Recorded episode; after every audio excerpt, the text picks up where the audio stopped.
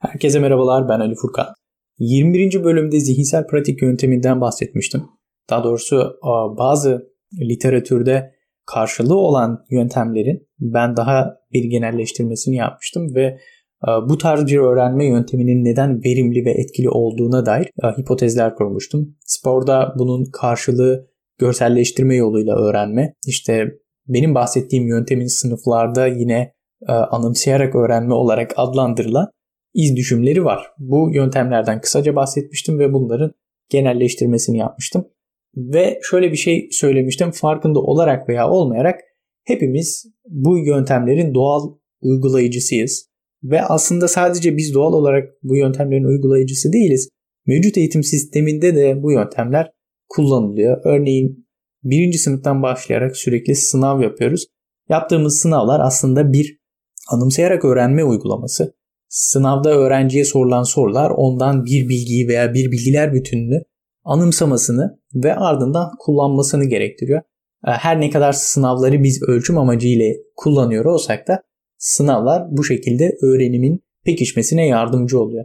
Veya sporcular müsabakalardan sonra e, müsabakayı değerlendiriyor, müsabaka hakkında konuşuyor. Yapılan hatalar ve yapılan iyi şeyler konuşuluyor ve bu bir anlamda görselleştirme yoluyla öğrenme yöntemi. Yani hem doğal davranışlarımızla hem de eğitim sistemi içerisinde zihinsel pratik yöntemi olarak adlandırdığımız şey zaten hali hazırda var. Şimdi bugünkü bölümde ise zihinsel pratik yöntemi olarak adlandırdığım yöntemin verimliliğini en çok etkilediğini düşündüğüm parametreden bahsedeceğim. Çalışma belleği. Bu kavram size pek bir şey ifade etmemiş olabilir çünkü genellikle İngilizcesini duyuyoruz. İngilizcesi working memory. Türkçe tercümesini çalışma belleği olarak yaptım. İşler bellek gibi çeviriler de var. Tabii ben böyle söylediğim zaman sanki doğru çevirinin ne olduğuna dair uzun bir araştırma yaptığımı zannedebilirsiniz. Öyle bir şey yok. Genellikle teknik terimleri çevirirken Wikipedia'ya gidiyorum. Terimin anlatıldığı, açıklandığı İngilizce sayfaya bakıyorum.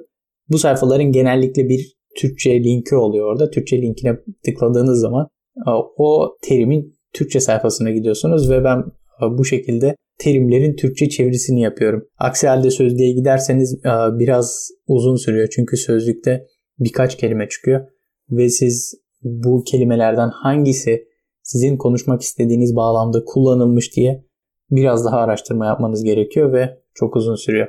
Neyse, teknik terim çevirisi yapmak için kullandığım bu hileyi sizle paylaştıktan sonra konuya geri dönelim. Çalışma belleği nedir? Çalışma belleği bilginin geçici olarak tutulduğu ve manipüle edilebildiği bilişsel sisteme verilen addır. Bilginin geçici olarak tutulması kısmı genellikle kısa dönem hafıza olarak adlandırılıyor. Çalışma belleğini kısa dönem hafızadan ayıran en önemli şey burada bilginin manipüle edilebilmesidir. Dolayısıyla da çalışma belleği, akıl yürütme ve karar alma süreçleri için kritik bir beceridir. Tabi çalışma belleği dediğimiz şey teorik bir kavram. Tam olarak beyinde nasıl bir süreç olduğu vesaire çok net olarak bilinen bir şey değil. Eğer çalışma belleğini bir örnek üzerinden bir benzetme kullanarak açıklamak istersek bilgisayardaki RAM'i konuşabiliriz. Açılımı Random Access Memory. Bilgisayarın hafızasından yani hard diskten alınan bilginin okunmasını ve değiştirilebilmesini sağlıyor. Random access denilmesinin sebebi sanırım e, RAM'deki herhangi bir bilgiye herhangi bir sıra ve düzen gözetmeksizin erişebilme imkanının olması. Böyle bir imkan olduğu için de bilgiyi manipüle etmek çok daha kolay oluyor.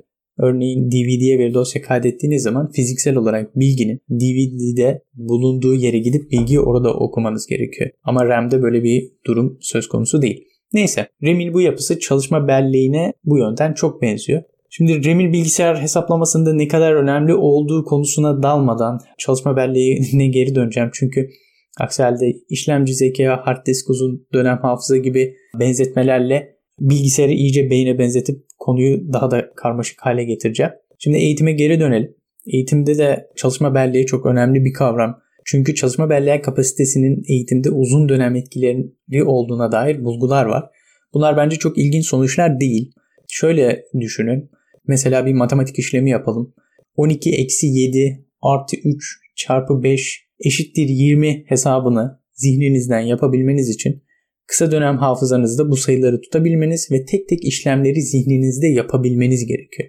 Bu arada ara işlemlerin sonuçlarını da sürekli kaydetmeniz yani çalışma belleğindeki bilgileri sürekli güncellemeniz gerekiyor. Yani bilgi manipüle etmek derken bunu kastetmiştim. Yani çalışma belleği kapasitesi ne kadar yüksek olursa bu işlemleri yapmak da o kadar kolaylaşıyor. Dolayısıyla çalışma belleği kapasitesi fazla olan çocukların matematikte veya herhangi bir derste benzer nedenlerden ötürü başarılı olması ilginç bir sonuç değil. Çalışma belleği ile alakalı benim en önemli tespitim ise bellek kapasitesinin zihinsel aktivitelere bağlı olarak çok kısa dönemler içerisinde yüksek varyasyon gösterdiği. Örneğin sürekli film seyrettiğiniz veya zihinsel olarak kendinizi çok zorlamadığınız dönemlerde çalışma belleği kapasiteniz çok hızlı düşüyor. İşin iyi tarafı aynı hızla çalışma belleği kapasitesini toparlamak da mümkün oluyor. Ben bunu kendimde en çok satranç oynadığım zamanlarda görüyorum. Özellikle zihinsel olarak aktif olmamı gerektiren işlerin ardından satrançtaki puanım kazandığım üst üste oyunlar kazanıyorum ve bir anda bir tık yükseliyor. Diğer yandan günlerim biraz pasif geçmişse, zihinsel olarak çok aktif geçmemişse üst üste oyun kaybediyorum ve puanım bir tık düşüyor. Tabii kişisel gözlemler çok güvenilir değil. Bu yüzden bilimsel çalışmalara bakmak lazım ki ben de bunu yaptım. Şimdi karşıma çıkan en önemli bulgulardan birisi, daha doğrusu çalışmaları bu çalışmalarda sorulan sorulardan birisi şu. Çalışma belleği geliştirilebilir bir şey mi? Bu çok tartışmalı bir şey mi çok emin değilim. Sanki bulgular biraz çalışma belleğinin çok da geliştirilemeyen bir şey olduğunu biz çalışma belleğini geliştirirken aslında başka şeyleri geliştirdiğimizi ve bu e, çalışma belleği dediğimiz şeyi aslında daha verimli kullanmaya başladığımızı söylüyor. E, bu şu demek bir konuda çalışırken ya da problem çözmeye çalışırken asıl fark çalışma belleğindeki bilgiyi nasıl idare ettiğiniz. Eğer probleme çok fazla odaklanamadıysanız zihinsel süzgecinizden akşam seyrettiğiniz filmlerden sahneler bu belleğin içerisine sızıyor. Yani aklınıza başka bir şey geliyor. Ve bu da sizin problemi çözme hızınızı e, etkiliyor. Daha yavaş çözüyorsunuz. Ve bunu aslında biz biraz şey gibi yorumluyoruz. İşte çalışma belleğinin kapasitesi düştü gibi yorumluyoruz. Ve bu çalışmalar aslında bu kapasitenin düşmediğini ama bizim odaklanma sorunu yaşadığımızı ve bu yaşadığımız odaklanma sorunun yansımasında çalışma belleğini kapasitesini ölçtüğümüz zaman gördüğümüzü söylüyor. Bu aslında olumsuz bir sonuç değil. Çünkü hala çalışma belleğini geliştirmek amacıyla kullanılan yöntemler etkili. Ee, bunların işe yaramadığına dair bir bulgular yok. Yani çalışma belleği kapasitemiz artmıyor olabilir ama bu uygulamalarla aslında bizim düşünce süreçlerimizin verimliliği artıyor ve e, çalışma belleği kapasitesi artmış gibi görünüyor.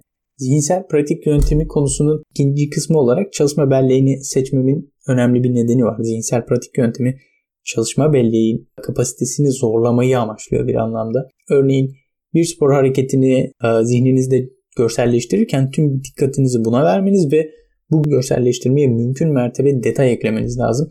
Bu zihinsel görselleştirmenin kalitesini ve dolayısıyla da öğrenim kalitesinin artması anlamına geliyor. Bu yüzden zihinsel pratik yönteminin e, iyi uygulanabilmesi için çalışma belleğinin ne kadar kritik olduğunu anlamamız lazım. İki önemli noktanın altını vurgulayalım. Birincisi çalışma belleği ve IQ gibi zeka ölçüm skorları arasında yüksek bir korelasyon var. Bu yüzden düşünebilme kapasitemiz ve akıl yürütme kalitemiz için çalışma belleği kapasitesi veya çalışma belleği verimliliği dediğimiz şey çok önemli bir parametre. İki, kısa vadede çalışma belleği kapasitesi veya verimliliği çok fazla değişkenlik gösterebiliyor ve bunu bireysel olarak gözlemlemek de oldukça basit. İkinci nokta çok kritik. Keyfinizin olmadığı, kafanızın dağınık olduğu durumlarda kendinizi basit yöntemlerle toparlamanızın aslında mümkün olduğunu size söylüyor. Örneğin Sudoku her ne kadar tartışmalı olsa da çalışma belleğini geliştirdiği düşünülen popüler bir bulmaca türü. Bu bulmacanın çalışma belleğini geliştirdiğini düşünüyoruz. Çünkü Sudoku çözerken birkaç hamle ilerisini düşünmeniz ve aklınızda tutmanız gerekiyor. Mesela Sudoku bilenler için e, şu akıl yürütme oldukça tanıdık gelecektir. Bu kareye 2 koyarsam üst alandaki aynı çizgiye 2 yerleştiremem. Üst alanda 2 yerleştirebileceğim sadece 2 nokta kalır. Eğer bu iki noktadan ilkine 2 koyarsam yatayda sağdaki alanda 2 koyabileceğim sadece bir nokta kalır. Ama bu noktaya 2 yerleştirdiğim zaman düşeyde 2 tane 2 olacağı için biraz önce e, seçtiğim nokta hatalı olmalı. Diğer yandan iki noktadan ikincisini iki koyarsam yatayda başka iki ile çelişecek. Bu yüzden iki koyduğum ilk kare hatalı bir tercih. Bu uzun akıl yürütmenin ardından sadece seçtiğiniz karenin 2 olmadığını anlamış oluyorsunuz. Yani henüz bulmacaya herhangi bir sayı yazmadık. Bu şekilde sudoku çözmek çalışma belleğini kullanmaya zorladığı için faydalı olduğu düşünülüyor ama bilimsel olarak e, dediğim gibi tartışmalı bir konu. Ben ise bu tartışmalarda sudokunun tarafını tutuyorum. E, biraz önce ifade ettiğim gibi kafanızın dağınık olduğu zamanlarda özellikle e, çok faydalı olduğunu kendimde gözlemledim. En son ALES sınavına hazırlanmak için son 2-3 gün zor sudoku bulmacaları çözmüştüm. Ben işe yaradığını düşünüyorum ama bilimsel çalışmalar karışık sonuçlar veriyor. Bu yüzden net bir şey söylemek istemiyorum. Sudoku'nun işe yarayıp yaramadığı ayrıca tartışılabilir ama zihinsel pratik yapabilmek de bir pratik istiyor. Yani örneğin e, zihinsel görselleştirme yapabilmek ve sahip olduğunuz bilgileri anımsayıp başka bu bilgileri başkalarına anlatabilmek aslında birer beceri. Bu öğrenme yöntemlerinin verimliliği de pratik yaptıkça artıyor. Mesela Yeni bir konu öğrendiniz. Bunu pekiştirmek için yapabileceğiniz en iyi şey soru çözmek. Soru karşınıza çıkınca konu bilgisini önce anımsayabilmeniz ve ardından o bilgiyi veya bilgiler bütününü soruyu cevaplayabilmek için kullanabilmeniz gerekiyor. Buradaki en kritik nokta şu. Başarısız olduğunuz zaman daha çok çabalamak. Soruyu öğretmene sormayın ya da cevaba bakmayın. Çözemezseniz kenara koyun. Bir gün sonra tekrar bakın. Belki akşam eve dönerken otobüste soru tekrar aklınıza gelecek ve zihninizde çözmeye çalışacaksınız. Bilgiyi anımsayabilme, hatırlama ve ardından kullanabilme beceriniz en iyi bu şekilde gelişir. Eğer cevaba hemen bakar ya da soruyu başkasına sorarsanız karşınıza tekrar çıktığı zaman muhtemelen yine çözemeyeceksiniz o soruyu. Soru ile uğraşmadan sürekli öğretmenlere soru soran öğrencilerin öğrenme süreçlerinin bu yüzden çok yavaş olduğunu düşünüyorum. Spordan da bir örnek verelim. İşte bir santrafor oyuncusunun kaybedilen bir maçın ardından duşta zihninde sürekli pozisyonlar canlanıyor. Yani halı saha tecrübelerime dayanarak profesyonel oyuncuların da benzer şeyler yaşadığını zannediyorum. Şimdi oyuncunun kafasında dönen şeyler ya kendine ya da dışsal faktörlere odaklı oluyor. Bir, kendi hataları ve iyi yaptığı şeyler. Hatalı pozisyonlarda ne yapmalıydı? Hangi alternatif aksiyonların sonuç verme ihtimali daha yüksek? Karşıdaki defans oyuncusunun ne gibi zaafları vardı? Bu zaaflar nasıl kullanılabilir? Tüm bunlara karşı kendisi ne yaptı? Evet yani bir santraforun aklına gelebilecek şeyler, işte duş, duşta düşündüğü şeyler bunlar olabilir. Ve bu çok etkili bir öğrenme yöntemi. Veya ikinci olarak e, santrafor duştayken şunları düşünebilir. Takım arkadaşının kendisine ettiği küfüre nasıl tepki vermeliydi? Hakem neden maçı bu kadar kötü yönetti? Taraftarlar kendisine neden haksızlık ediyor? Takım neden farklı bir dizilim denemiyor? Muhtemelen tüm oyuncular hem kendilerine hem de dışsal faktörlere odaklanıp maçın analizine zihinlerinde yapıyorlardır. Yani e, yani sadece e, kendine veya sadece dışsal faktörleri değil de genellikle her ikisini de düşünürüz. Ben bazı oyuncuların birinci tarzda, bazı oyuncuların ikinci tarzda düşünmeye daha meyilli olduğunu düşünüyorum. Birinci tarzda düşünme ve olayları değerlendirebilmeye yatkın olan oyuncular kendilerini daha hızlı ve daha iyi geliştirdiklerini söyleyebilirim. Son zamanlarda karşıma çıkan bir ifade var. Bu konudaki düşünce ve hislerimi güzel açıklıyor. Yemin edebilirim ama ispat edemem tam olarak e, benim düşüncelerimi açıklıyor. Çünkü birinci tarzda düşünen sporcular sürekli kafalarında oyun oynarlar. Bu görselleştirme sadece oyun sırasındaki aldıkları kararların daha iyi olmasını sağlamaz. Aynı zamanda bilimsel çalışmalar bu görselleştirme yöntemin kas hafızasının gelişmesini bile e, sağladığını gösteriyor bize. Özetlemek gerekirse e, zihinsel pratik yöntemi bilerek veya bilmeyerek hepimizin kullandığı doğal bir öğrenme yöntemi zihnimizde hali hazırda bulunan bilgilerin anımsanarak veya görselleştirerek pratik yapıyor ve öğrenimimizi pekiştiriyoruz.